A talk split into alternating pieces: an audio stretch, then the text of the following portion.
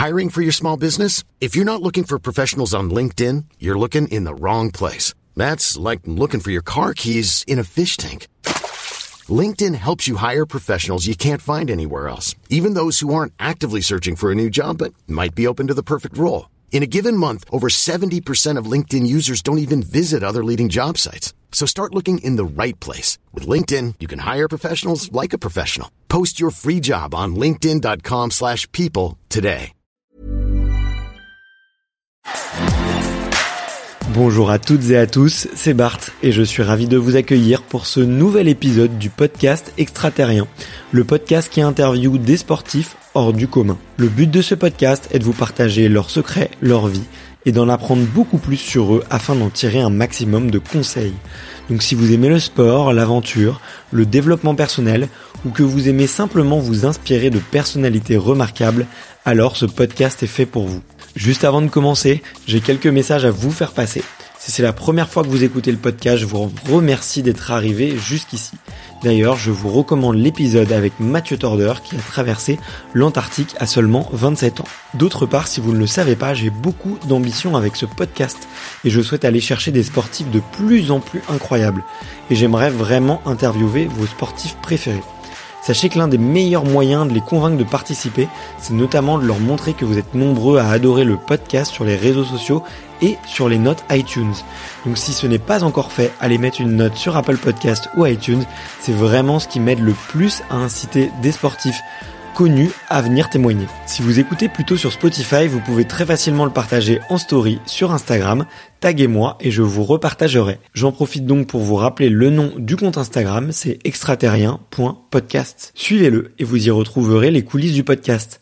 C'est aussi un excellent moyen de me faire vos retours et de me suggérer des invités. Enfin, j'ai aussi créé une newsletter que vous pouvez retrouver très facilement dans Google en tapant extraterrien newsletter. C'est le premier lien qui remonte. J'y partage des bons plans santé, matériel, préparation mentale, des livres, des documentaires qui m'ont beaucoup inspiré. Allez, je ne vous embête pas plus et je laisse place à mon invité du jour. Salut Sandrine. Salut Barthélémy. Comment vas-tu aujourd'hui? Très bien, merci. Et toi? Eh ben écoute, euh, comme un, petit lundi, tu vois, il fait il fait un peu gris. Euh, j'ai une journée un peu costaud. La semaine va être courte avec euh, avec le jour férié qu'il y avait, donc j'ai j'ai deux fois plus de boulot en deux fois moins de temps, mais mais ça va, je devrais y arriver. Donc et puis je termine bien la journée avec avec toi, donc je suis je suis très heureux d'être là. Génial, moi aussi, je suis très heureuse d'être là. Ben, super cool. Euh, j'ai bon, j'ai plein de sujets euh, desquels j'ai envie de parler avec toi aujourd'hui, et en plus tu as une actualité en plus euh, euh, bien remplie, et, et, et, je sais que tu te régales, et on est dans une période un petit peu euh, un petit peu charnière avant avant les jeux, donc merci encore infiniment. comme je te le disais en préparation, moi j'aime bien commencer par l'enfance, peut-être parce que je suis papa, je sais pas, mais la première question, c'est la tradition, c'est de savoir quel est ton premier souvenir de sport? J'ai beaucoup de souvenirs de sport euh, mais je pense que le souvenir le plus marquant, et d'ailleurs pour moi comme pour euh, mes, euh, mes coéquipières d'enfance lorsque j'étais en équipe de France jeune, c'est au tout début, lorsque j'étais encore jeune, j'avais à peu près 12 ans, j'avais été donc détectée par bah, le, le, sélectionneur à, à l'époque de, de l'équipe de France jeune, Francis Denis, si mes souvenirs sont bons. Or, j'étais encore à la Martinique. J'étais encore au pôle espoir de la Martinique. Donc, je faisais des allers-retours sur la métropole. En décembre, en décembre, je suis convoquée pour participer à un stage qui avait lieu en Allemagne. Et là, moi, je débarque en Allemagne avec des claquettes. Comme si j'étais euh, aux Antilles à, à plus 30 je débarque en Allemagne, il devait honnêtement faire euh, ben, proche de zéro, je pense, aller peut-être 10, quelque chose comme ça. Mais euh, c'était euh, c'était choquant pour toutes mes coéquipières et en même temps pour moi c'était normal. Donc heureusement en équipe de France on a des dotations, donc il y avait de quoi, j'avais de quoi me chausser convenablement. Mais pour moi je n'y voyais mais aucun inconvénient.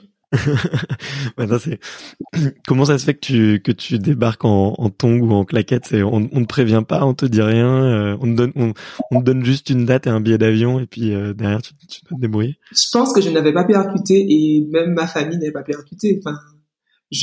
Mais je pense que j'avais une autre paire de rechange euh, puisque avant d'arriver en Allemagne, je, je suis arrivée en métropole. Mais je ne sais pas, j'ai enfilé mes claquettes et let's go. bon, personne t'a prévenu. Et du coup, vous étiez plusieurs dans, dans ce cas-là, quoi. C'est la petite bande de l'époque. plusieurs dans le cas à... À être arrivé en claquette ou non, tu étais... j'étais la seule. Non, j'étais la seule. J'étais la seule, euh, la fille du soleil qui arrive en claquette euh, pendant l'hiver. Ok. Bon bah écoute, en tout cas j'imagine que ça doit bien faire rigoler autour de toi quand tu quand tu racontes ça. Ça raconte des, des, beaux souvenirs. Ouais, ouais. D'ailleurs c'est vrai que Jennifer euh, donc c'est c'est une joueuse avec qui euh, j'ai évolué euh, pendant de nombreuses années. Donc on a commencé, on s'est connus à 12 ans et après on a même joué en professionnel. Donc on avait 18-19 ans ensemble. Euh, on est encore en contact. Euh, donc c'est vrai que elle, c'est l'un de ses meilleurs souvenirs de moi. Et suis dit, il faut absolument que je raconte cette anecdote. bah, du coup, on peut te, on peut, on peut te charrier à vie en fait. Oui, exactement. Comme ça, ça, et avec plaisir, j'accepte. c'est l'icebreaker et au moins ça, ça met tout de suite le ton. Et, et... mais, euh, mais c'est génial cette petite histoire et euh, moi je suis, je suis curieux de savoir un petit peu ton, ton parcours jeune aussi. Euh, comment est-ce qu'on fait pour se faire détecter aussi jeune T'avais déjà cette envie euh, brûlante de faire du, du sport professionnel. Euh, bon, j'ai cru comprendre que tu avais quand même un, un, modèle qui était ton papa. Qu'est-ce qu'il a été joueur euh, Il a joué en équipe de France plusieurs fois. Oui. comment, ouais, tu, comment on se retrouve un petit peu dans ce parcours-là et à 12 ans déjà se faire repérer en, en équipe junior? Alors, il faut savoir que au basketball, il y a des tournois interligues, des tournois interzones qui sont organisés. Donc, même si je viens de contrées lointaines nous avons une sélection d'organisés de, qui, elle, derrière, voyage en métropole pour participer à ces tournois-là. Donc, euh, ben, j'ai fait partie de cette sélection qu'ils appellent la Guy Margois, donc euh, Guy pour euh, Guyane, Gua, Guadeloupe et Martinique. Donc c'est euh, voilà, je faisais partie de cette sélection-là qui est partie en, en, métropole, participer à, à, à ces tournois et, et j'ai été détectée comme ça. Ensuite, euh, j'ai accepté parce que c'était la première fois, c'était la première fois que il y avait une joueuse de Martinique qui devait faire des allers-retours en équipe de France pendant l'année. Et euh, j'ai accepté euh, bien volontiers parce que très très jeune, je savais que je voulais être une joueuse de basket professionnelle. Ok, très jeune déjà. Donc. Et, euh, et quel souvenir, hormis, hormis peut-être le, le, froid et l'arrivée en, en, claquette, euh, quel souvenir t'en gardes justement de, de cette première sélection, même en même avec les là c'est quoi c'est les cadets? Non les benjamins c'est en benjamin? À l'époque je sais plus. euh, non à l'époque j'étais euh, j'étais en minime. J'étais ah ouais c'est ok. Mais ouais quel, souvenir t'en gardes du coup de cette première euh, de cette première aventure avec les le maillot bleu j'imagine? Mm-hmm. ça met déjà des étoiles dans les yeux? Oui oui oui alors déjà, j'ai apprécié le fait de m'essayer à un autre niveau que celui de, la Martinique. Donc j'ai apprécié euh, faire ces allers-retours là pendant l'année pour bien appréhender en fait ce qu'était le, le, haut niveau parce que euh, à l'époque c'était un petit peu ça. Euh, avant de me lancer totalement dans ce cursus sport-études avec mon entrée dans le centre fédéral de Toulouse, etc. Donc euh, j'ai beaucoup aimé ça et pour moi le contraste était flagrant. Euh, c'était pour moi une très belle expérience parce que j'en voulais. J'étais une enfant qui en voulait énormément. J'étais déterminée. J'étais euh, waouh, j'avais j'avais de, l'énergie, de la pointe de mes cheveux au bout des doigts, au bout des orteils. Ça ah ouais ouais ouais, c'était euh, c'était fou. Et euh, et donc euh, j'aime les challenges. Donc j'ai pris ça comme un challenge. Et j'y suis allée à fond. À aucun moment je me suis dit waouh et si et si je suis pas à la hauteur et est-ce que est-ce que c'est vraiment ça? Parce que en fait comme je savais que je voulais être une joueuse professionnelle je me donnais vraiment les moyens et euh, hmm. ça passait justement par mon engagement acharné à, à, à, ces équipes, à ces regroupements France. Quoi. Ok. Et c'est cet engagement, c'est c'est quelque chose qu'on qu'on a pu te reprocher ou pas? Parce que j'ai, tu vois, j'ai, j'ai quelques souvenirs de conversations avec euh, d'autres athlètes mm-hmm. qui me disaient que très jeunes justement, ils avaient cette envie de de faire une carrière professionnelle, ils avaient envie de vraiment de se donner à fond, et que, effectivement, pour pour un adulte, euh, tu vois, ou pour un athlète pro, on comprend, tu vois, cette envie de la gagne, c'est c'est ton métier, ça doit faire partie de toi. Si tu l'as pas, c'est presque inquiétant ou c'est presque surprenant. Mais hum, parfois chez les enfants, ça peut être un peu mal pris ou un peu mal saisi, tu vois. Est-ce que c'est euh, toi, est-ce que c'est quelque chose qu'on t'a reproché ou justement quelque chose qui t'a attiré bah, les, les regards peut-être de des sélectionneurs ou, ou d'autres coéquipiers d'ailleurs? Ben, C'est ce qui m'a permis de me démarquer du lot Maintenant, c'est vrai qu'avec mes coéquipières, c'était un peu mal vu parce que j'avais déjà un comportement d'une enfant pro. j'arrivais tôt à la salle, je restais très tardivement, je faisais des, je répétais mes gammes, j'avais déjà le comportement d'une pro. Euh, et donc par rapport à mes, mes coéquipières, euh, c'était euh, c'était mal vu parce que pour elles j'en faisais trop. Okay. Mais moi, je savais pourquoi j'étais là. Enfin, j'avais pas traversé 8000 kilomètres pour euh, pour venir euh, servir euh, ou donner des bouteilles. Hein. J'ai ah non, c'était pas c'était pas du tout ça. Sinon, je serais resté chez moi dans mon cocon familial. Ouais.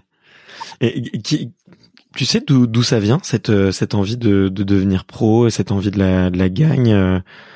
Euh, on a, on a déjà dû souvent te dire que c'était ton papa, mais c'est peut-être ta maman, c'est peut-être quelqu'un d'autre, euh, euh, c'est peut-être des, des, souvenirs dans la cour de récréation. Ça, ça devient d'où tu, tu sais un peu C'est un mélange. C'est un mélange. Hmm. C'est pas c'est pas clair. C'est mon père, c'est ma mère, c'est mon scénario de vie euh, qui est unique à ma personne. C'est c'est un peu tout ça. C'est ma culture. Euh, c'est mon environnement direct, que ce soit ma famille, mes proches. c'est un peu tout. C'est un peu tout. Compliqué d'identifier un élément. Ouais, ouais, j'imagine, bien sûr. Et euh, je, me, je me demandais un petit peu, tu vois, euh, je n'osais pas poser la question avant aux femmes, euh, mais tu vois le, le, le, sport féminin et tu vois et encore le sport au féminin d'ailleurs, je faut que je me reprenne, mais le vient vient un essor, je trouve, en tout cas ces cinq dernières années, qui est, qui est vraiment enfin fantastique. Tout n'est pas encore parfait, mais ça évolue. Euh, euh, il y a plein de plusieurs choses qui vont dans le bon sens. Et tu vois, moi, j'essaye de donner euh, autant la parole aux femmes qu'aux hommes pour vraiment mettre la lumière autant un genre que l'autre. Mais il y, a, y a quelque chose, tu vois, euh, moi, quand j'étais plus jeune, j'avais vraiment ces rôles modèles dans le sport euh, où je me disais, bah voilà, je peux copier quelqu'un. Et moi, je me demande toujours, en fait, pour une pour une, une femme, euh, peut-être dans le basket, tu vois. Est-ce qu'il y a des, il y a déjà des rôles modèles? Est-ce qu'il y a déjà des, tu vois, des, des personnes que tu as envie de copier? Euh, Parce que maintenant, c'est, ça semble presque facile en fait. Tu as une petite, euh, une petite fille qui a envie d'apprendre le basket et qui est martiniquaise. Je me dis, elle peut regarder Sandrine et puis en fait, elle, regarde son parcours. Il y a Wikipédia, il y a son Instagram. Elle peut la regarder tous les jours et elle peut s'inspirer à fond. Et toi, comment comment est-ce que tu ouais comment est-ce que tu tu tu t'inspires quand tu es plus jeune? Qu'est-ce qui où est-ce que tu vas chercher tes sources d'inspiration et, tes modèles entre guillemets, même s'il n'y a pas vraiment de modèle, hein, mais euh, mhm. c'est vrai que à mon époque, euh, l'accès à Internet n'était pas aussi évident, n'était pas aussi automatique, et donc euh, non, j'allais pas sur Wikipédia pour regarder les, statistiques ou le palmarès de, joueuses ou de joueurs, mais et puis en plus, il faut aussi savoir que en Martinique, nous n'avons pas de sport professionnel sur l'île. Donc, je ne pouvais pas, je n'avais pas de référence sur place. Par contre, étant donné que nous sommes dans le bassin caribéen et que nous sommes plutôt proches des États-Unis, mon, modèle à l'époque était Lisa Leslie. Ok. Voilà. Lisa Leslie, euh, bon, que je, ne dresserai pas le palmarès euh, là, mais c'est une, c'est en quelque part euh, l'équivalent d'une Michael Jordan. Euh, je crois qu'elle a encore beaucoup plus de titres que lui d'ailleurs. Ouais. Enfin, ouais, tout à fait. Avec euh, l'équipe nationale, etc. Mais euh, c'est d'ailleurs après par la suite une, femme qui est devenue mon amie. elle était même présente à mon mariage. Enfin, c'est on a dépassé ce stade-là parce que j'ai été jouer aux Sparks et que j'ai pu faire sa connaissance. mais quand j'étais donc enfant, c'était elle mon modèle, c'était Lisa Leslie. Ensuite, quand j'ai commencé à être pro, j'en avais, j'avais d'autres modèles. C'était euh, Anne Wouters, Alison Pfister, des filles qui ont évolué à Valenciennes équipe que j'ai rejoint moi par la suite lors de ma première année pro. Hmm.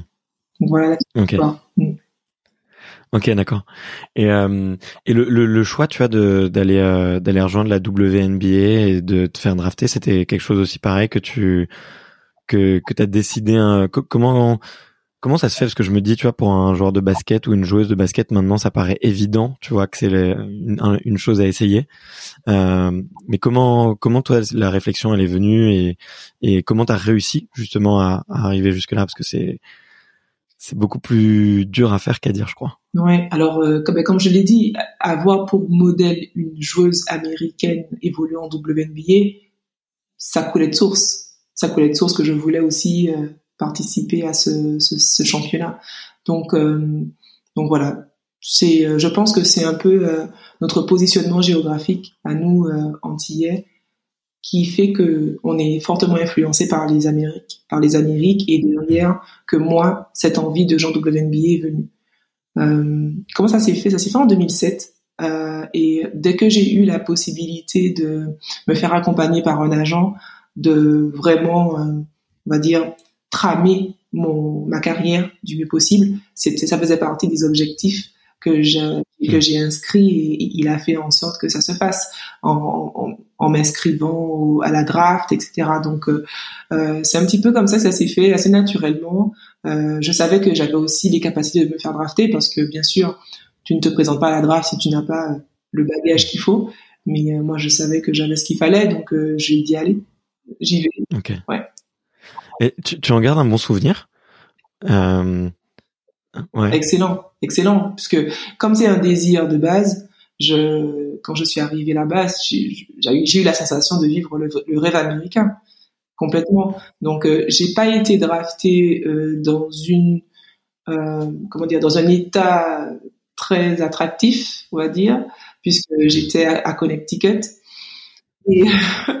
Mais euh, mais par la suite, j'ai rejoint Los Angeles et, euh, et là, j'ai pu vraiment euh, profiter et découvrir une, une, belle ville, quoi. Donc j'ai beaucoup aimé. J'aime beaucoup la culture américaine, leur état d'esprit, leur vision du travail. J'aime beaucoup. Alors bien sûr, il n'y a pas que, que du positif, mais moi c'est ce que j'ai vu en premier. C'est ce que je je note et, et relève en premier. Ouais, ouais. Puis il y a une il y a une culture, je trouve, euh, même autour du sport et, du dépassement de soi, tu vois, euh, américain, qui est, tu vois, le, le can do, tu vois. c'est pas, c'est pas, euh, c'est pas quand on le fait, c'est pas est-ce qu'on le fait, c'est, c'est comment on le fait et on, et on, on, se donne toujours les, on, on a l'impression des Américains qui essayent toujours au moins de trouver les moyens pour, pour atteindre leurs objectifs et même si ça peut paraître fou, quoi. C'est clair, franchement je trouve que c'est euh, une vraie source d'inspiration parce qu'en fait, c'est une culture qui, mine de rien, alors peut-être que c'est propre aussi au sport, mais euh, c'est une culture qui, mine de rien, assez baignée dans, dans le, la positive attitude. Et, euh, et, et, tout ce qui gravite autour de nous est assez positif en tant qu'athlète. Hein. Je dis pas que tous les mmh. domaines d'activité sont identiques, mais pour, pour, nous, c'est flagrant, c'est no pain, no gain, c'est tu as des tu as des refrains comme ça qui reviennent euh, très souvent. Enfin là j'en ai pas en tête, mais euh, c'est très facile à trouver.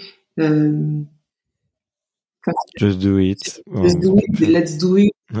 Franchement, comme c'est un peuple qui est qui a de beaucoup d'ambition, clairement ils font en sorte de se mettre dans de bonnes conditions pour atteindre leurs objectifs.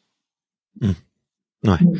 Et et ouais, ça, ça, ça se ressent aussi. Euh, ouais, vu que tu parles de conditions, euh, euh, tu vois, sur euh, les infrastructures, sur les infrastructures, sur le, le professionnalisme et tout, mm-hmm. ça, ça apprend beaucoup de choses déjà pour pour une jeune joueuse. Oui, oui, carrément. Enfin, ça, ça confirme, ça a confirmé un petit peu mon et façonné mon esprit jusque boutiste.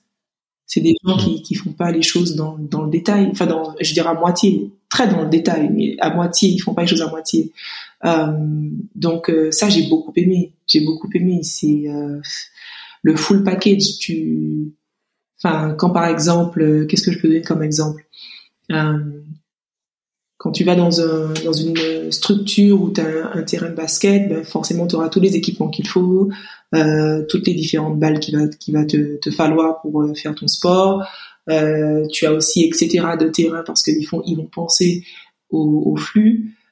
Tu as la, la super salle de c'est le super vestiaire avec tout ce qu'il faut comme mmh. comment dire douche, jet de récupération. Enfin, quand, quand tu es en WNBA, tu as des bains d'eau glacée pour la récupération, enfin, tu as tout le matos qu'il qui te faut pour euh, faire en sorte que tes mmh. muscles soient, soient prêts euh, et d'aplomb. Euh, en musculation, tu as aussi euh, tout le matériel et puis la taille de la salle qui te permet aussi d'être à 30 s'il le faut et sans se toucher. Les espaces sont grands, les, les le, le, le, matériel il est, il est varié, les gens sont aussi très disponibles et d'aplomb pour te venir en aide parce que les gens, ils se, comment dire, l'objectif fixé par le, par le coach pour l'équipe est aussi le même objectif qui va être fixé pour le staff qui va entourer l'équipe. Hmm. Donc, euh, ils se mettent mes corps et âme dans l'objectif de, de, de l'équipe pour donc ils vont être là pour te venir en aide etc donc euh, moi je trouve que en WNBA on évolue dans de très très très bonnes conditions. Et euh, d'ailleurs ce sont des conditions qui euh, qui pourraient en inspirer d'autres Ouais, ouais. Et, et même au-delà de ça, tu vois, j'ai un, j'ai un souvenir d'une conversation que j'avais eue avec Laura Georges, tu vois, qui avait rejoint euh, qui est donc défenseuse centrale euh, de l'équipe de France, qui était maintenant qui est secrétaire générale de la Fédération française de football. Et elle, elle, elle avait rejoint le championnat universitaire et elle m'avait dit que même en championnat universitaire, enfin, elle sentait qu'il y avait une, une culture du sport, de la gagne. Et, euh, et elle, elle, elle, avait appris quelque chose. Elle m'a dit c'était vraiment autour du leadership et du développement personnel, parce que très tôt, même jeune, on, leur apprend à, à, devenir un capitaine, à devenir une leader, à, à devenir euh, tu as une cette personnalité influente qui va avoir qui va pousser l'équipe vers le haut. Est-ce que c'est aussi quelque chose d'humain que toi que as, que, as, que tu as appris là-bas? Euh, parce que t'es très vite, tu vois. Alors c'est aussi doué à tes, tes, qualités sur le terrain, mais je pense que c'est jamais euh, que ça. Euh, très vite, on t'a donné on t'a donné des postes d'importants, des rôles importants dans les équipes. Euh, Est-ce que c'est aussi, euh, tu vois, est-ce que le, le, passage aux États-Unis c'est aussi un, un accélérateur, on va dire, de, de toute cette phase là autour du, du leadership en université, il s'attarde là-dessus. Il s'attarde sur le développement personnel de, de, de, chaque joueur pour élever le niveau de jeu de l'équipe. En WNBA, c'est différent. Ce sera moins du développement personnel, ce sera beaucoup plus de la technique. Enfin, mmh. disons qu'ils vont perfectionner une technique déjà acquise. Donc, euh, donc voilà, moi c'est plutôt ça que j'ai remarqué. Et c'est clair que quand je suis en WNBA, euh, j'ai euh, le basket est joué différemment en WNBA qu'en Europe. Donc, euh, hmm. quand j'étais là-bas, j'ai beaucoup plus perfectionné mes capacités individuelles que euh, que le reste. Mais c'était important parce que comme je suis ici issue d'une formation à l'européenne, toute la lecture de jeu, le savoir jouer ensemble, c'est quelque chose que je connaissais déjà. Par contre, c'est vrai que là-bas, ils s'attardent beaucoup sur les détails qui vont faire que tu vas réussir à passer ta joueuse, par exemple, euh, ou alors à gagner en constance dans, dans, dans ton jeu. Donc ça, c'est pour moi quelque chose qui était important à acquérir. Et, euh, et d'ailleurs, dès que je le peux, je conseille euh, aux jeunes joueuses de se faire une autre idée du basketball, de la pratique du basketball. Donc de sortir de ce qu'elles connaissent, de sortir de la zone de confort, de sortir de la France, de mm. se confronter à d'autres cultures. Ok. Ouais, parce que pour toi c'est hyper enrichissant d'aller voir d'autres jeux, d'aller voir d'autres styles de basket et euh, tu connais bien parce que tu as fait la, la, Russie aussi jeune et puis tu as beaucoup voyagé. Euh, D'ailleurs, c'est pas trop dur de passer euh, de la Russie aux États-Unis? Non, franchement, c'est pas trop dur c'est pas trop dur. C'est comme euh, même pour les visas et tout. Enfin, j'en sais rien. Je pose des questions stupides, mais euh. non, non, c'est pas trop dur. Euh, et c'est vrai, beaucoup m'ont demandé, Sandrine, mais comment t'as fait pour partir à, à 20 ans de la France pour aller en Russie? Au basket En tout cas, généralement les, les, femmes, les françaises plutôt, elles hmm. partent plus en fin de carrière. Elles partent hmm. à l'âge de 30, 31, 32. alors que moi, j'ai carrément démarré, enfin presque démarré ma carrière euh, à l'étranger. Et ma réponse à ça, c'est euh, j'ai quitté mon île à 14 ans. À partir du moment où j'ai quitté mon île à 14 ans, que je joue en France, que je joue en Russie, que je joue en Italie, que je joue en Turquie, que je joue aux États-Unis, je ne suis pas à la Martinique. Donc ça ne change absolument rien pour moi. Et euh, depuis tout à l'heure, j'ai l'impression que tu es très attaché à la Martinique. Moi, c'est une, île que j'apprécie particulièrement parce que j'ai de la famille euh, par alliance là-bas, famille euh, Orville. Si, si m'écoutent, je leur fais coucou euh, à Charles et Léonore notamment de Casse-Pilote. Et j'ai, ouais, j'ai vu que tu t'étais marié aussi là-bas, que tu essayais de revenir très souvent. C'est tu as des projets peut-être pour la Martinique pour le pour le pour le futur ou il y a des choses j'imagine que que tu as envie d'y retourner est-ce que comment est-ce que tu te vois dans dans 10 ans? Oui, j'ai de gros projets pour la Martinique. Alors, euh, la Martinique, déjà, j'y retourne tous les ans, euh, au minimum deux fois par an. Euh, c'est un passage obligatoire, obligatoire pour mon équilibre. Je, je, ne peux pas ne pas rentrer chez moi, en fait. Donc, donc, donc ça, c'est ça, c'est important à savoir. J'ai toujours été en lien avec la Martinique. Euh, ensuite, euh, est-ce que j'ai de gros projets pour la Martinique? Oui, j'ai de gros projets pour la Martinique. Je ne peux pas forcément en parler tout de suite, mais ce que je peux dire, c'est que j'ai créé une association qui euh, qui est destinée à la jeunesse martiniquaise. Voilà, j'ai créé une association destinée à la jeunesse martiniquaise pour accompagner les futurs leaders de demain. Voilà ce que je peux dire. Okay. Bon, bah trop bien. Bah, j'ai hâte de voir ça. Tu quoi, je vais, je vais suivre ça euh, de près et, j'espère que ça, que ça sera pour très bientôt. Et puis euh, te connais, te connaissant un petit peu, enfin pour avoir vu pas mal de choses sur toi euh, récemment, je, je, doute pas de l'ambition de, de ce projet. Et, et c'est pour les jeunes, c'est, c'est d'autant plus cool. Et je, je soutiens d'autant plus. et, et puis je pourrais peut-être y passer lors de mes mon prochain séjour là-bas et qui j'espère sera très bientôt parce que moi aussi ça me manque. Euh, peut-être moins qu'à toi, mais non, mais c'est c'est marrant parce que, enfin, euh, tu vois, à chaque fois que je m'étais entretenu avec euh, Dimitri Bascou, avec Enzo Lefort, avec Malia Metella, et il j'ai l'impression qu'il y a un attachement qui est, qui est si fort, tu vois, dans les Antilles ou dans les Caraïbes, tu vois, que enfin, c'est un attachement que je retrouve pas ailleurs, tu vois. Enfin, moi, moi, j'ai beaucoup d'amis, euh, tu vois, à 18 ans, ils sont partis, ils sont allés vivre à l'étranger, euh, ils ont fait leur leur école, ils ont fait un semestre, euh, je sais pas, à l'étranger, puis ils sont partis, ils sont, ils sont jamais revenus. et puis eux, ils te disent, moi, j'ai pas besoin de, j'ai pas besoin de revenir en métropole. Enfin, je veux dire, pas, pas d'intérêt, quoi. Mais mais chez les Antillais, enfin en tout cas chez, tous les Antillais que je que je rencontre dans le sport, j'ai l'impression qu'il y a un attachement qui est hyper tellement fort, quoi. Donc, à ton avis, ça vient d'où? Je pense que on a, on est très famille. Je pense qu'on a, on a un attachement à la famille qui est peut-être un peu plus fort que d'autres cultures, et c'est la raison pour laquelle euh, on, on, rentre chez nous, quoi. On rentre chez nous pour voir nos proches. Nos proches auraient été euh, ailleurs, que ce serait la même chose. Donc je pense que c'est euh, une, une, une, éducation qu'on a reçue et qui qui crée un, lien aussi fort avec euh, les membres de notre famille. Mm. Ok. Mm. Ouais, pour toi, c'est vraiment la culture autour de autour de la famille. Ouais. ouais. Je, pense, Après, je ne sais pas ce que les autres joueurs, enfin athlètes, euh, t'ont dit, mais euh, moi, je, je répondrais ça. Mais ouais, c'est c'est souvent ça, et puis c'est souvent ce qui revient aussi, c'est souvent le comment dire le même un, un, un, contexte global, quoi. Le l'ambiance est bonne, les gens se connaissent, euh, les gens s'apprécient, se respectent.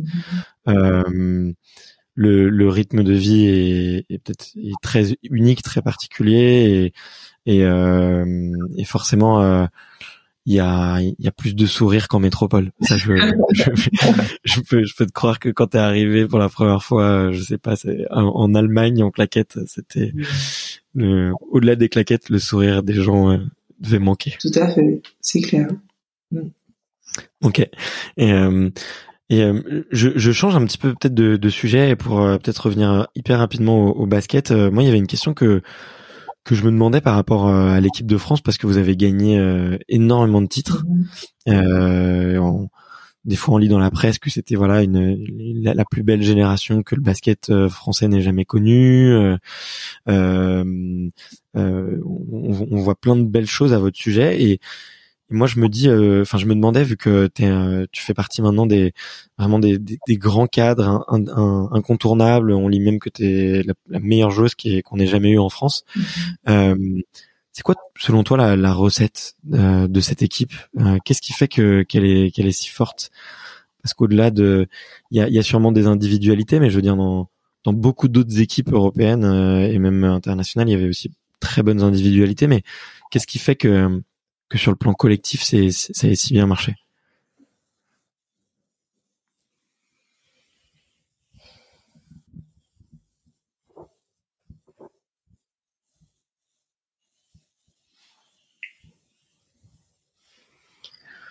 Je voulais pas poser une question piège, hein, mais. non, non, non. J'aime prendre le temps de, la réflexion. Euh, c'est vrai, c'est vrai que d'autres nations ont de, de fortes individualités ou de forts individus, et donc euh, ça permet forcément d'élever le niveau de, de l'équipe. Maintenant, en France, honnêtement, la différence tient dans sa diversité. C'est-à-dire que l'Empire français bénéficie complètement au sport. Hmm. Tout simplement. Parce que, parce que, alors, clairement, s'il faut donner des exemples, quand on prend par exemple la Jamaïque, ils vont être forts dans euh, le sprint. Si on regarde par exemple euh, les pays africains, euh, prenons le Kenya, ils vont être forts en endurance, etc., etc. L'empire français, qui s'est déployé sur de multiples continents et donc régions géographiques dans le monde, permet au final au sport français d'être bon dans plusieurs catégories et ce sur la durée. Donc, par exemple, pour revenir au, basketball, euh, qu'on regarde la composition des équipes de basket, il y a de tout. On retrouve la France, on retrouve l'empire français en fait. Et, euh, euh, c'est ce qui fait que la, seule équipe avec qui on rivalise mais fortement, c'est les États-Unis, parce qu'ils sont présentés exactement comme et constitués comme nous. Alors, malheureusement, il ne s'agit pas que de ça, parce que il y a aussi dans le sport un aspect mental à ne pas négliger. Il y a aussi un aspect technique.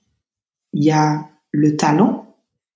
Donc, en termes de, talent, c'est là où je dis que je trouve que nous sommes, nous sommes la, seule équipe qui pouvons euh, rivaliser avec les États-Unis. Par contre, en termes de technique, euh, en Europe, on est très fort. En Europe, on pourrait prendre exemple sur les Espagnols ou encore les Serbes.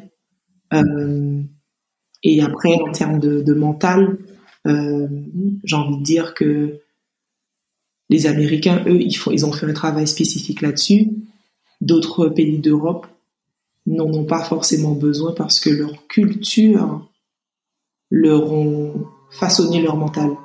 Quand tu prends un pays comme la Serbie, qui a connu la guerre, tu n'as pas besoin d'expliquer à une joueuse de basket comment se donner sur un terrain, comment défendre le maillot de, son pays. Donc, euh, donc voilà. Hiring for your small business? If you're not looking for professionals on LinkedIn, you're looking in the wrong place. That's like looking for your car keys in a fish tank. LinkedIn helps you hire professionals you can't find anywhere else, even those who aren't actively searching for a new job but might be open to the perfect role. In a given month, over 70% of LinkedIn users don't even visit other leading job sites. So start looking in the right place. With LinkedIn, you can hire professionals like a professional. Post your free job on linkedin.com slash people today. Ok. C'est C'est très intéressant. J'avais, en fait, j'avais, je m'étais jamais, euh, j'avais jamais pris autant de recul que tu viens de le faire. Mm-hmm. Euh, et, vu, que tu as parlé de un petit peu d'empire d'empire français et tout, moi je me demande est-ce que tu tu on peut avoir une vision euh, un peu négative de ce qu'est que l'empirisme, tu vois? Et euh, est-ce que tu penses que c'est en tout cas pour le sport, ça reste quand même bénéfique pour les du coup pour les zones qu'on on, on va dire souffert de de l'impérialisme euh, on va dire historique tu vois? Je veux dire est-ce que euh, est-ce que tu penses que c'est pas aussi euh, une une euh, enfin est-ce que justement c'est pas une super opportunité, je veux dire, pour la France qui a effectivement souffre, tu vois, de d'un patrimoine historique qui est compliqué à assumer, à porter, et d'une identité aussi nationale qui est hyper dure à, à trouver parce qu'il y a différentes cultures dans cette dans cette culture.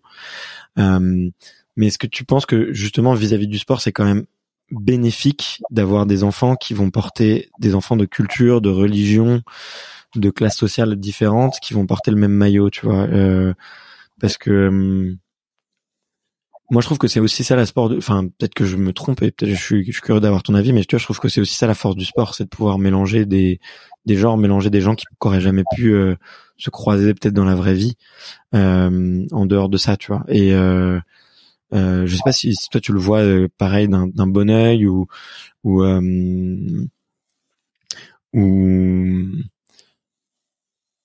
parce que ça, permet aussi d'être tu vois d'être un, super tremplin tu vois au-delà de au-delà de tout ça quoi. Enfin je, je sais pas comment toi tu le vois. Je ne comprends pas très bien ta question c'est normal, il y en avait pas. mais euh, non, mais c'était non, je veux dire, est-ce que euh, bah, du, du, point de vue du, tu, tu dis oui, euh, l'empire fran le l'empire français a, a bénéficié, en tout cas le sport a bénéficié de l'empire français, de l'équipe de France, on va dire. Mais est-ce que selon toi, les le est-ce que c'est aussi bénéfique, tu vois, pour les, les jeunes, les jeunes antillais, les jeunes qui viennent des dom-tom ou qui viennent d'autres cultures, justement, euh, d'avoir cette cette possibilité là en plus. Tu vois, je veux dire, euh, euh, euh tu, vois, ça, ça permet, ça rajoute une corde à, à, à ton arc, tu vois, ou enfin, je sais pas. Je m'égare un peu, mais j'ai du mal à formuler ma question. Mais je me dis, je me dis que c'est aussi une super opportunité quand je vois des jeunes Antillais de pouvoir euh, bah, aller en métropole pour le sport, de pouvoir euh, développer une carrière autour du sport qui peut-être que dans d'autres contextes aurait peut-être pas été aussi évidente. J'en sais rien. On, on fait pas, on fait pas le, on refait pas le monde avec des si, mais. Alors, si je comprends bien ta question, euh, j'ai envie de dire que ça dépend des sports. Ça dépend des sports. Pourquoi?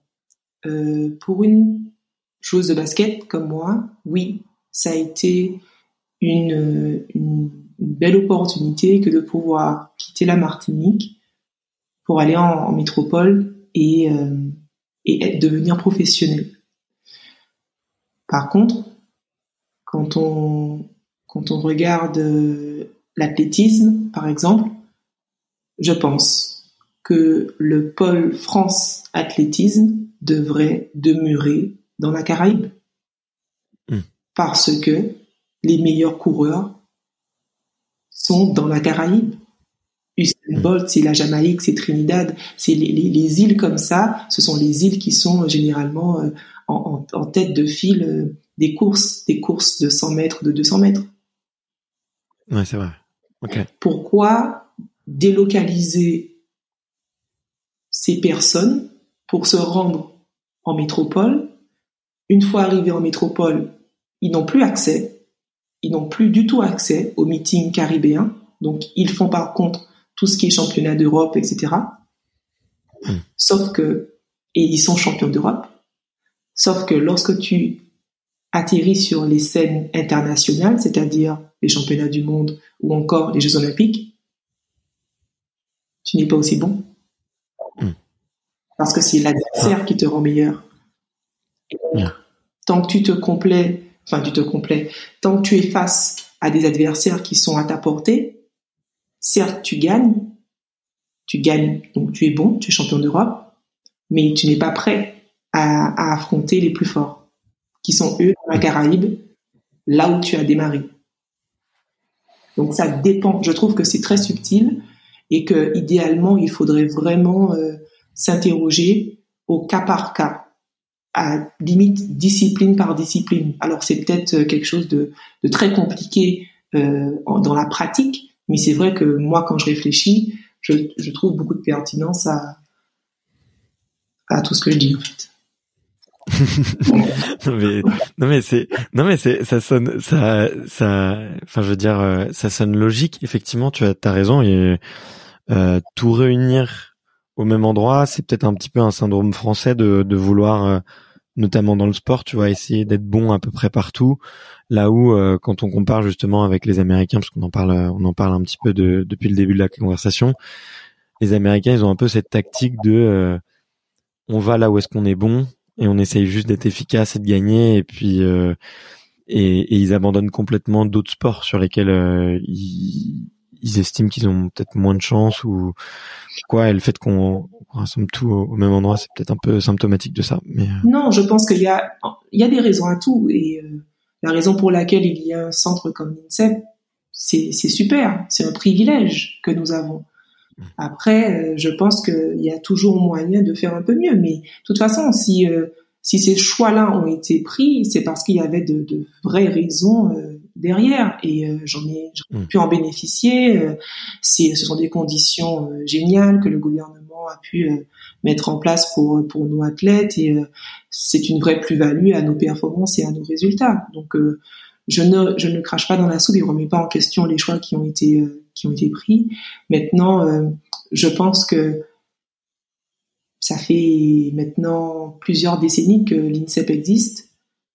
Si on veut continuer à réfléchir, réfléchir vraiment sur sur ce qu'on possède entre les mains, histoire de, peaufiner un petit peu notre formule et euh, pour, pour euh, l'améliorer davantage, ben moi je, je pense que voilà, ça commence par des interrogations comme celle-ci. Ok. Mais euh, je, me, je me pose la question parce que je fais, tu vois, je fais un parallèle avec euh, les universités et les écoles. Typiquement, en, France, on a fait le choix un peu de, de séparer chacune des disciplines et, pas de créer des gros pôles universitaires avec tout le monde. Et hum, moi, je trouve ça un peu dommage parce que tu vois, après, pour justement, tu vois, les, les, les, on a mis euh, les grandes écoles d'ingénieurs à un endroit dans la région parisienne, on a mis les autres écoles de les autres écoles à d'autres endroits, et finalement, les, ce sont des gens qui se rencontrent jamais avant de d'arriver dans la vie professionnelle. Et je trouve justement le, le, le modèle, on va dire, universitaire euh, qu'on peut trouver peut-être dans d'autres pays euh, anglo-saxons est plus intéressant, tu vois, parce que tu peux euh, tu peux être un biologiste et puis rencontrer quelqu'un qui fait des lettres ou des écoles de commerce. Donc sur le plan humain, tu vois, et sur le plan du développement personnel, ça, ça crée quand même beaucoup de comment dire de ça crée beaucoup de valeur, en tout cas pour l'être humain, de se mélanger, de se confronter à d'autres gens qui sont différents. Euh, mais peut-être que le parallèle est pas pertinent avec le sport, parce qu'effectivement là, on, va chercher de l'excellence et pas euh, de, de l'excellence individuelle notamment, et pas toujours de de comment dire de de la mixité, du travail d'équipe et, de la connaissance de l'autre quoi. Donc, euh, mais mais c'est intéressant. Je me poserai la question. Mmh. Ta question, elle est tu t'interroges plus sur le sport ou sur euh, les études? bah, l'analogie que j'essayais de faire, c'était ouais justement avec les avec les études, mais moi c'était euh, moi je suis curieux de savoir ce que toi tu penses pour le sport, parce que c'est ce que tu connais le, le mieux quoi. Euh, le sport, ben ça existe, INSEP. Mmh. Ouais, ouais, bien sûr, bien sûr.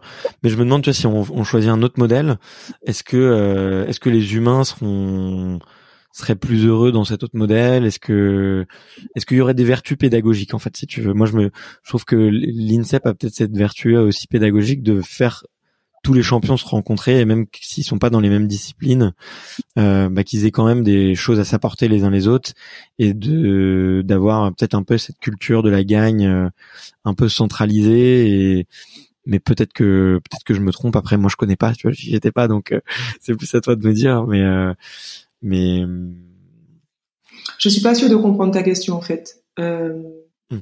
L'INSEP est un centre où il y a plus de 50 disciplines qui, euh, qui, qui, qui, qui, qui collaborent tous les jours ensemble.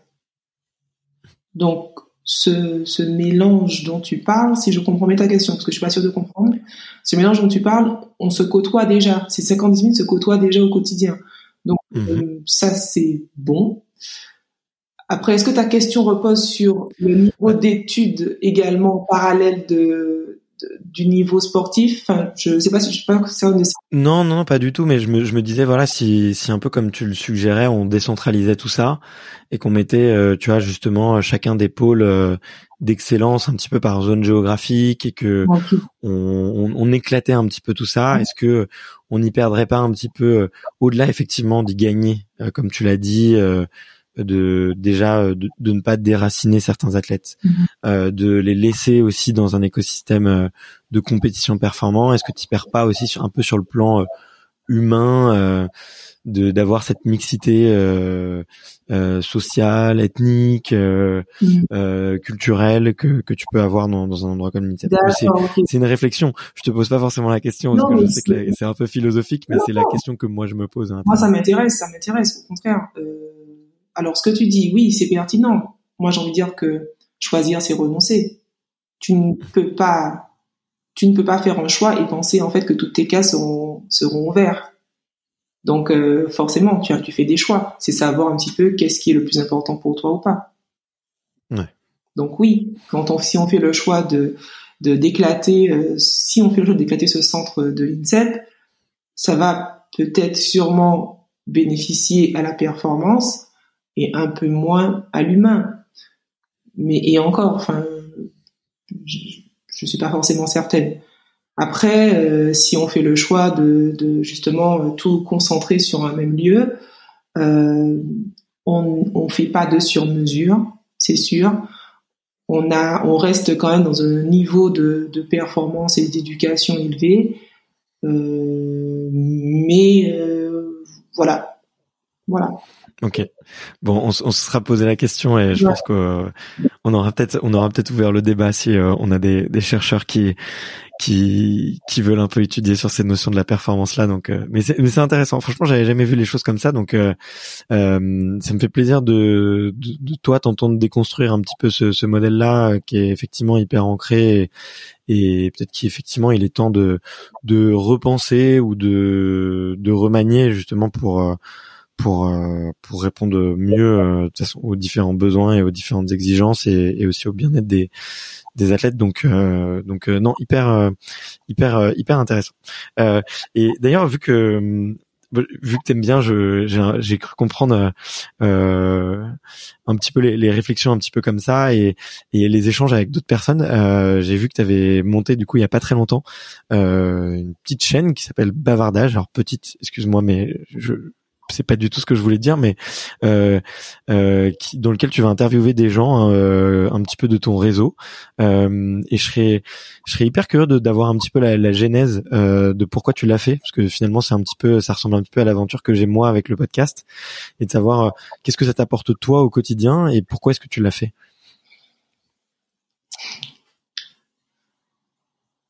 Bavardage. Bavardage m'est venu il y a, alors le nom bavardage m'est venu il y a peut-être maintenant euh, un an et demi. Je me rappelle, je conduisais ma voiture, j'allais faire des courses et je réfléchissais, je réfléchissais parce que un talk show, j'en voulais absolument.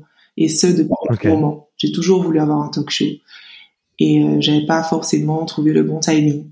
Et puis lorsque je me suis décidée à lancer euh, des, des lives Instagram, il me fallait un nom. Et je réfléchissais à un nom. Je réfléchissais à un nom. Je trouvais pas de nom. Pour trouver un nom, il fallait que je, je, je fasse en sorte que ce nom reflète en quelque part l'objectif. Et, euh, et euh, ce jour-là, j'étais au volant de ma voiture, je venais à peine de me garer au supermarché du coin. Et euh, en faisant des courses, j'avais la tête ailleurs.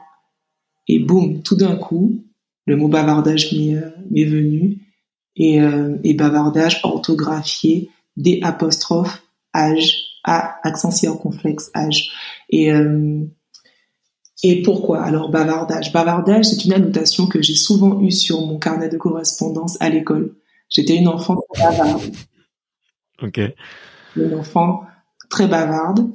Et, et ensuite, pourquoi je l'ai orthographié ainsi? C'est parce que je voulais avoir des discussions d'âge mûr tout simplement. Donc créant quelque part une dualité entre bavardage qui veut dire au final parler pour ne rien dire et bavardage orthographié comme je, je viens de l'épeler, c'est-à-dire avoir des discussions d'âge. Voilà. Pourquoi Pourquoi réellement, part avoir expliqué ce que le nom voulait dire, en quelque part, j'ai voulu, je veux, déconstruire l'idée que la population se fait d'un athlète de haut niveau, c'est-à-dire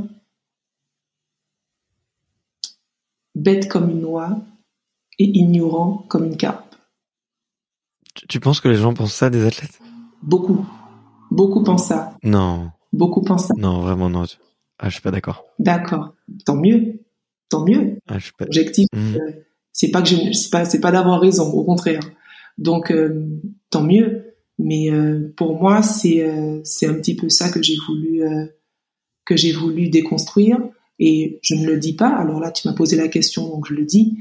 L'objectif est donc de mettre en avant des athlètes entrepreneurs, comme j'aime à dire, et et je parle aussi donc de l'actualité sport de certains, et je parle aussi de santé. Voilà. Donc sport, santé et athlète entrepreneur. Ok. Et et tu, arrives à identifier ce que ça t'apporte toi? C'est quoi? C'est le fait d'aller parler à d'autres athlètes entrepreneurs euh, qui t'aident toi vers justement ce cette quête de peut-être de l'entrepreneuriat? Parce que je pense que tu as déjà euh, 100 enfin je j'en suis même persuadé tu as tu je pense que tu causes déjà toutes les cases sur la partie euh, athlète. Qu'est-ce qu'est-ce que tu vas chercher de l'inspiration? Tu vas chercher euh, de la mise tu vas chercher à mettre en valeur les autres? Qu'est-ce que Qu'est-ce que ça t'apporte toi individuellement? Je mets en valeur les autres. Et euh, qu'est-ce que ça m'apporte moi individuellement? Un enrichissement. Un enrichissement. Un enrichissement personnel. Alors j'aime beaucoup, j'aime beaucoup parler, j'aime beaucoup poser des questions. Enfin, j'ai pas créé ce podcast en ayant une posture. Je n'ai pas de posture. Ce que je fais là dans les lives Instagram, c'est quelque chose que je fais au quotidien il y a qu'à interroger euh, mes coéquipières pour euh, pour savoir que lorsqu'on a un dîner d'équipe ou euh, tout autre regroupement, que je suis la première à poser des questions. Et d'ailleurs, lorsqu'elle s'ennuie, elle se tourne vers moi en me disant Sandrine, est-ce que tu n'aurais pas un sujet aujourd'hui? Donc, c'est quelque chose que je fais très naturellement, qui fait partie de moi et que j'ai voulu en fait partager avec avec les autres. mettre en lumière, mettre en lumière les athlètes et, euh, et aussi, euh, pour moi, c'est un, un, véritable enrichissement que de d'échanger avec euh, toutes ces personnes et, et de parler justement de ceux qui les animent. Hmm. Ok. Et, et sans, sans indiscrétion, c'est quelle est ton ambition avec ce, avec ce projet? Jusqu'où est-ce que tu as envie de l'amener? Je fonctionne. Je, je fais, je fais je fonctionne vraiment par euh, par amour, par plaisir. Euh, je n'ai pas d'objectif à moyen, long terme. Je fais, je, je, je, je fais. Je, pas d'autre réponse à te donner. Après, j'ai pas d'objectif particulier. Ok, ok. Euh, bah écoute, très chouette. Bon, en tout cas, je, bah, je recommande aux auditeurs d'aller d'aller y tendre une oreille parce que si, je pense que s'ils aiment bien euh, euh notre échange, ils aiment bien euh, ton ton travail et, et le contenu que tu crées justement autour de de, de ces échanges là. Euh, et t'as peut-être d'ailleurs un, une conversation que t'as que t'as que tu recommandes pour les gens qui connaissent pas parce que là je vois, tu as interviewé déjà euh, pas mal de monde et, et c'est quoi là le on va dire le l'épisode que tu pourrais recommencer que tu pourrais recommander le plus? Ah, c'est c'est compliqué. C'est compliqué de d'en choisir un. Mmh. euh, c'est c'est compliqué parce que en fait euh, je trouve que tous les épisodes sont intéressants. Tous les épisodes sont intéressants que ce soit celui que j'ai fait avec euh, Nando De Colo sur son rôle de père, comment il allie son, son rôle de père et, euh, sa carrière de basketteur, que ce soit celui que j'ai fait avec euh, ND, sur euh, avoir un an de plus, qu'est-ce que c'est euh, tout comme celui que j'ai fait avec Delphine Luléry, où on parle de, de la douleur. Donc la douleur, qu'est-ce que la douleur chronique Puisqu'elle est spécialiste de la douleur. Tout comme celui que j'ai fait avec en anglais avec Elena Luchenka, qui est biélorusse et qui nous parlait de son arrestation lors d'une manifestation euh, en Biélorussie. Il y en a, il y en a, il y en a pour pour tous les goûts. Il y en a pour tous les goûts. Euh, donc, euh, je n'ai pas forcément de, de, recommandations. Moi, j'ai envie de dire, si vous êtes des personnes curieuses et euh, donc ouverte d'esprit, euh, on se donne rendez-vous sur Bavardage. Je, je communiquerai sur euh, les différents lives. Et puis bien sûr, si vous voulez voir aussi les replays, j'ai créé une page YouTube où là, parce que un, regarder un replay d'une heure, d'une heure et demie, c'est ça peut être très long. j'ai choisi de justement raccourcir un petit peu ces vidéos en faisant des montages de, de 15 minutes à peu près en moyenne, okay. ou euh, pour, pour justement permettre à, tous ceux qui sont euh, curieux de découvrir bavardage d'y consacrer justement un peu moins de temps, mais en tout cas en captant l'essentiel de ce qui aurait été dit pendant le live. Ok, trop bien.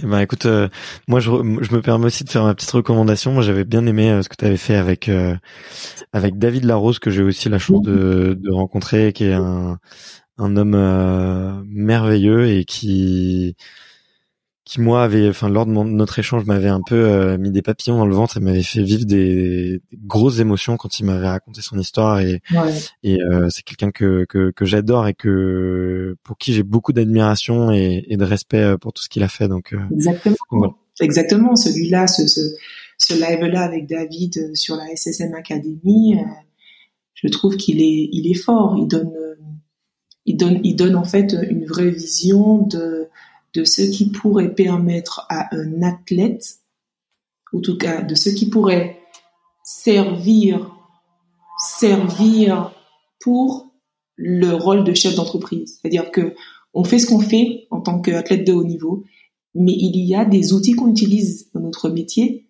qui sont aussi nécessaires lors de notre reconversion si on veut devenir chef d'entreprise. Donc ça, j'ai trouvé ça super intéressant, entre autres. Mais euh, tout ce qu'il dit est très instructif.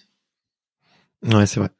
Mais euh, puis je suis sûr que David il réussira euh, réussira très bien dans, dans ce qu'il est en train d'entreprendre et, et je sens, sens qu'il y a beaucoup de, de passion dans, dans, dans tout ce qu'il fait. Et euh, et ça me, ça me, ça me fait euh, une petite passerelle pour le, le dernier sujet que j'avais vraiment envie d'aborder avec toi. Euh, puisque tu en as parlé aussi sur un live, il me semble, euh, que j'ai pas vu encore, donc j'attends le replay euh, s'il est, si tu vas me dire s'il est déjà sorti, mais qui était, euh, t'as pris la parole euh, récemment sur euh, l'endométriose. alors peut-être pour les, les, auditeurs qui ne connaissent pas, qui ne connaissent pas exactement ce que c'est, c'est alors c'est une maladie. Aujourd'hui, c'est reconnu comme une maladie euh, qui provoque des, des, douleurs euh, chroniques qui sont liées euh, très souvent au cycle de menstruation, mais qui peuvent être aussi avoir d'autres d'autres origines comme comme une pénétration sexuelle par exemple, ou même c'est mis en tout cas dans, le, dans cette même famille. Dis-moi si je me trompe. Hein. je, je, je, préfère du vas-y, vas-y. là-dessus. alors l'endométriose. Qu'est-ce que l'endométriose? L'endométriose, c'est un tissu endométrial qui se greffe sur des organes du corps, mais qui a le même conditionnement que s'il était juste, euh, comment dire, euh, détruit par le corps. C'est-à-dire que, je m'explique, lors des règles, lors des règles, lorsqu'il n'y a pas fécondation, le tissu endométrial saigne. Mmh. Ce sont les règles. Sauf que ce tissu-là, en fait, qui est censé, qui tapisse l'utérus, qui est censé justement euh, euh, saigner et avoir cette fonction-là, lorsque une personne est atteinte d'endométriose, ce même tissu, en fait, migre vers d'autres organes, se greffe sur eux et a en fait la même fonction c'est-à-dire lors des règles. Il y a déjà donc un premier écoulement sanguin de depuis l'utérus, mais il y a aussi d'autres écoulements sanguins depuis ces tissus-là qui se seront greffés sur les autres organes. Donc, ce qui veut dire qu'on peut saigner de l'utérus, mais aussi on peut saigner des poumons. Tu comprends? Mhm. C'est ça la, différence. Maintenant, euh, le fait que c'est ce, tissu-là qui est, qui, qui est en quelque part de la chair se greffe ailleurs, ça peut créer donc des, des lésions, des adhérences, des kystes ovariens également. Voilà. Euh, ok, et euh, c'est beaucoup plus clair que quand moi je l'explique. c'est pour ça que j'ai voulu euh, prendre le relais, parce qu'en fait, quand tu quand tu dis que tu as parlé de rapport sexuel, les douleurs ressenties lors du rapport sexuel ne sont que des symptômes. Ouais, d'accord, ouais. Pardon. Tu comprends ce que je veux te dire? Ce ne sont que des symptômes. Ouais, tout à fait. Voilà. Ok. Et hum, du coup, du coup, effectivement, c'est un, c'est une, aujourd'hui, c'est reconnu comme une maladie, en tout cas par, par les médecins, euh, ou une pathologie plutôt, peut-être, je sais pas. Euh, et on en parle de plus en plus. Mais dans le sport, c'était encore un sujet euh, assez tabou, et même, euh, en tout cas, publiquement, euh, le s'il y a peut-être une image qu'on peut avoir des athlètes, c'est effectivement de de de pas toujours parler de leur corps et de pas toujours parler des faiblesses que leur corps peut, avoir. Euh, et pourtant, euh, bah, je crois que selon les chiffres et selon les études, c'est entre une femme sur dix et une femme sur deux qui en, qui en souffrent. Et toi, tu as, choisi de, prendre la parole sur ce sujet-là et de parler de ce que toi, tu, vivais dans, certains médias. Euh, et moi, j'ai trouvé qu'il y avait beaucoup de courage dans cet acte, tu vois, de, vouloir en parler et de briser un peu ce tabou-là et je me suis demandé euh, qu'est-ce qui t'avait amené à, à vouloir euh, libérer la parole sur le sujet et et est-ce que est-ce que ça avait aussi euh, accéléré peut-être des conversations que tu peux avoir avec d'autres athlètes? Est-ce que c'est un euh, le, moi je vois en tout cas qu'on parle de plus en plus de ce sujet-là dans d'autres dans d'autres sphères, dans d'autres écosystèmes, sur les réseaux sociaux notamment, et euh, sur des comptes qui, sont dédiés euh, dédiés à ça et qui sont très bien et qui en parlent avec euh, avec beaucoup de de d'intelligence. Et moi je, je, me demandais quelle était, enfin, qu'est-ce qui t'avait fait franchir le pas? Est-ce qu'il y avait eu un déclencheur derrière derrière cette prise de parole? Alors, je suis atteinte d'endométriose quand j'ai décidé de me prendre en main et d'engranger suffisamment de connaissances pour comprendre la maladie, c'est là que j'ai voulu en parler publiquement. Hmm. Ok. Hmm. Et tu l'as fait pour euh, une raison particulière? Je l'ai fait parce que je savais que c'était une maladie taboue, invisible et incomprise. Donc, et je savais aussi que j'ai, comment dire, on est, on, a tous un niveau d'influence plus ou moins grand euh, dans notre environnement, et que en parlant de cette maladie, je, je pouvais permettre à d'autres personnes d'en parler aussi, de l'accepter et de trouver des solutions pour eux-mêmes. Donc, en quelque part, c'est pour libérer la parole, et être euh, une source d'inspiration pour ensuite libérer des esprits. Ok. Et tu sens qu'autour de toi, ça a, des... ça a provoqué des conversations? Oui, énormément de conversations. énormément de conversations. Aujourd'hui, je suis même citée euh, lors de différents colloques. En fait, ce, ce qu'il faut aussi savoir, c'est que... Euh, alors, il y a plusieurs choses. Déjà, euh, aux Antilles, c'est une maladie qui est très répandue, qui est très répandue, tout comme le cancer de la prostate est très répandu. Pourquoi? Parce mmh. que euh, les Antilles, je dis la Martinique, mais c'est même les Antilles, les Antilles ont été euh, envahies de, chlordécone pendant de nombreuses années, et ce produit toxique a aussi impacter les différents corps humains en, en générant des maladies telles que le cancer de la prostate et l'endométriose. En fait, donc clairement, étant donné que je suis martiniquaise, euh, je suis donc beaucoup citée aux Antilles euh, lorsqu'on parle de cette maladie. Ensuite, euh, ici en métropole, je suis beaucoup citée plutôt par rapport au sport, parce que c'est vrai que dans le sport, notre corps est notre outil de travail.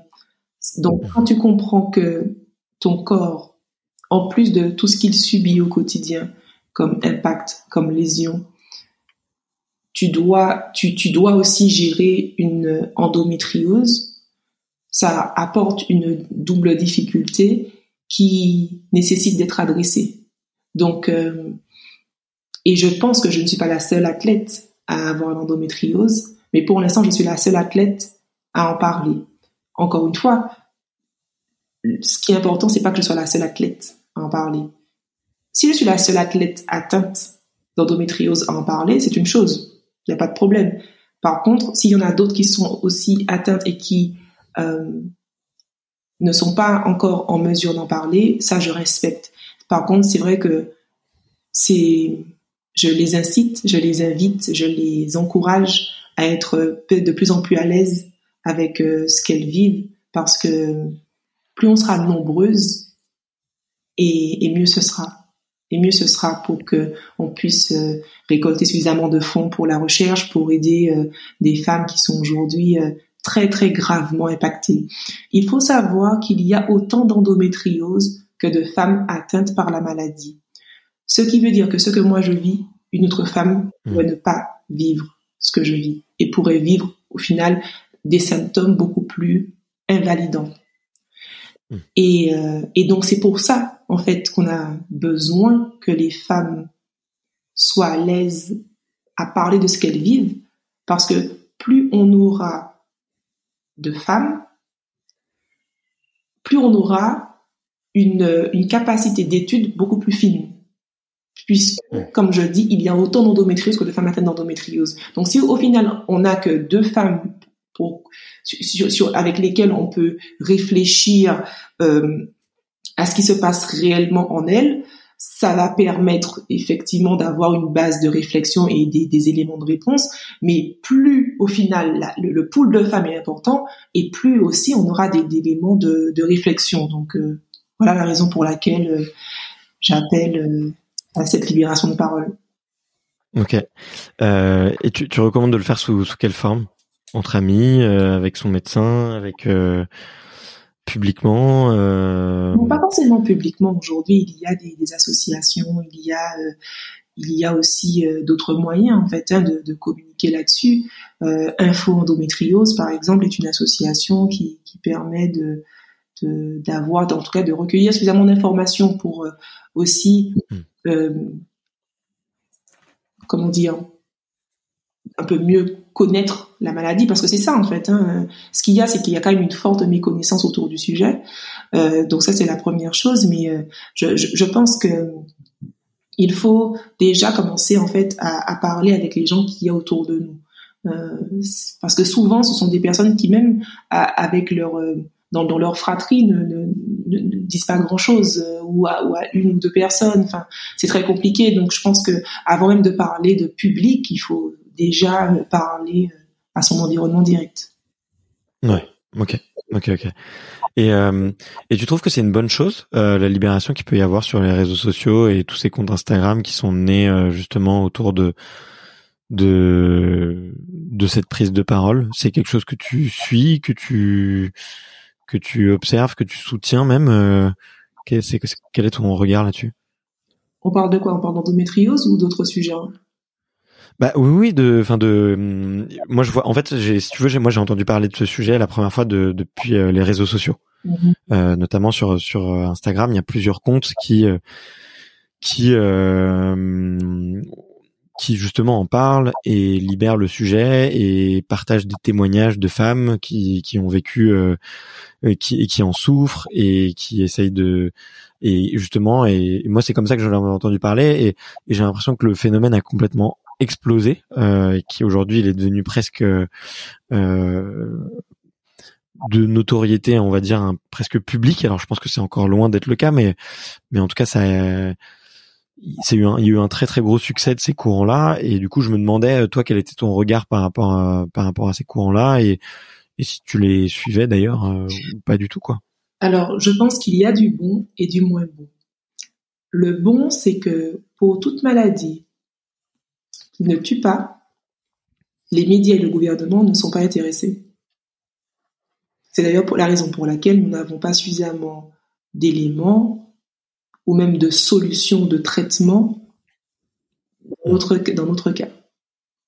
Donc, ce qui veut dire que toute action individuelle est bénéfique. Hmm. Le côté le moins intéressant, c'est que, et d'ailleurs c'est pour tous les sujets, c'est qu'aujourd'hui, sur Internet, on ne peut pas vraiment distinguer le vrai du faux. En tout cas, ça devient de plus en plus compliqué. Euh, et c'est ce, c'est ce que, c'est ce qui me dérange, c'est que parfois, surtout quand il y a un effet de mode, en quelque part, tout le monde veut un peu avoir euh, une part du gâteau et, euh, donc se dit, eh ben, moi aussi je veux faire, moi aussi je veux faire, mais il faut il faut soigner l'information. Moi, je pense que hmm. faire c'est bien, il faut soigner l'information qu'on diffuse parce que on ne sait pas qui est-ce qu'il y a à l'autre bout de l'écran qui va percevoir, capter cette information et qui pourrait ou pas lui être euh, bénéfique. Je comprends encore ce mot, mais euh, c'est vrai que c'est euh, voilà, il, y a quand même une santé en jeu et je pense qu'il faut pas faire n'importe quoi. Ok. Bon bah merci de merci de le, rappeler en tout cas. Mm-hmm. bon le, le, le, temps file et bon j'avais j'avais encore plein de questions pour toi, mais euh, si, ça dure deux heures, ça sera moins moins intéressant pour les pour les pour les auditeurs. Euh, écoute, j'ai moi j'ai passé un j'ai passé un super moment et et la dernière question que que je pose à tous mes invités euh, avant de avant de les laisser, c'est un peu euh, c'est un peu comme un passage de flambeau, mais c'est plutôt un passage de, de micro. Euh, et c'est c'est ta recommandation, quelle, quelle la, prochaine personne que tu me recommandes d'aller interviewer sur un format un peu libre, euh, un peu comme celui-là, un peu engagé aussi, euh, sur lequel on peut se poser des questions et on peut prendre euh, la parole librement autour de plein de autour de, plein de sujets? Ah, c'est difficile, c'est difficile de, répondre à cette question parce que je pense qu'il y a beaucoup d'athlètes qui ont beaucoup de choses à dire. Euh, il y a beaucoup d'athlètes qui ont beaucoup de choses à dire. Si vraiment tu veux une réponse, euh, ben, je vais te donner. Tu peux m'en donner plein. Je vais Tu peux m'en donner plein, mais pardon. Ouais, je vais te donner, euh, je vais te donner euh, une, une, athlète que moi j'ai envie de recevoir dans le bavardage. C'est euh, Alexandra Rika. Ok, je la, ben, je la connais bien. J'ai, c'était, elle est venue sur le podcast épisode numéro 6 ou 7 d'ailleurs. j'ai gardé très bon contact avec elle. super sympa. je ne sais pas aussi qui tu as déjà eu dans ton podcast, mais enfin il y en a. En fait, c'est pour moi c'est délicat en fait de citer une personne plutôt qu'une autre, pour être honnête. C'est c'est pas, ouais, bien sûr. forcément à l'aise avec ça parce que je j'ai pas d'intérêt à mettre une personne plutôt en avant euh, en avant mm. qu'une autre. Mais euh, allez, je vais mettre un, basketteur et je vais te dire euh, Axel Toupane. Ok, ok, ça marche. Il y a un, un sujet qu'il faut que je lui que je lui demande? Non, je te laisse faire tes recherches en tant que journaliste.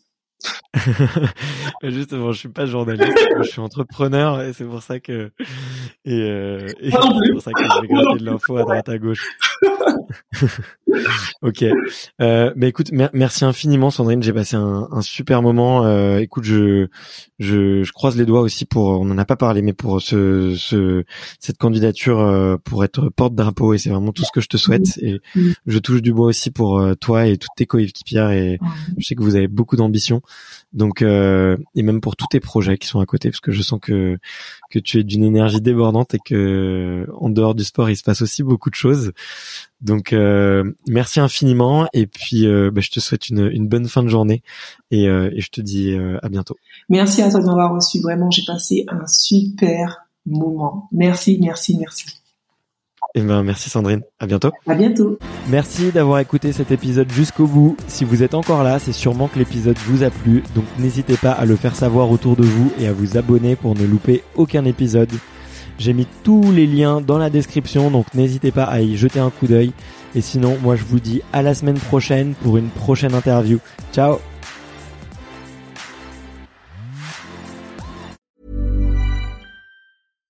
When you make decisions for your company, you look for the no-brainers. And if you have a lot of mailing to do, stamps.com is the ultimate no-brainer. It streamlines your processes to make your business more efficient, which makes you less busy.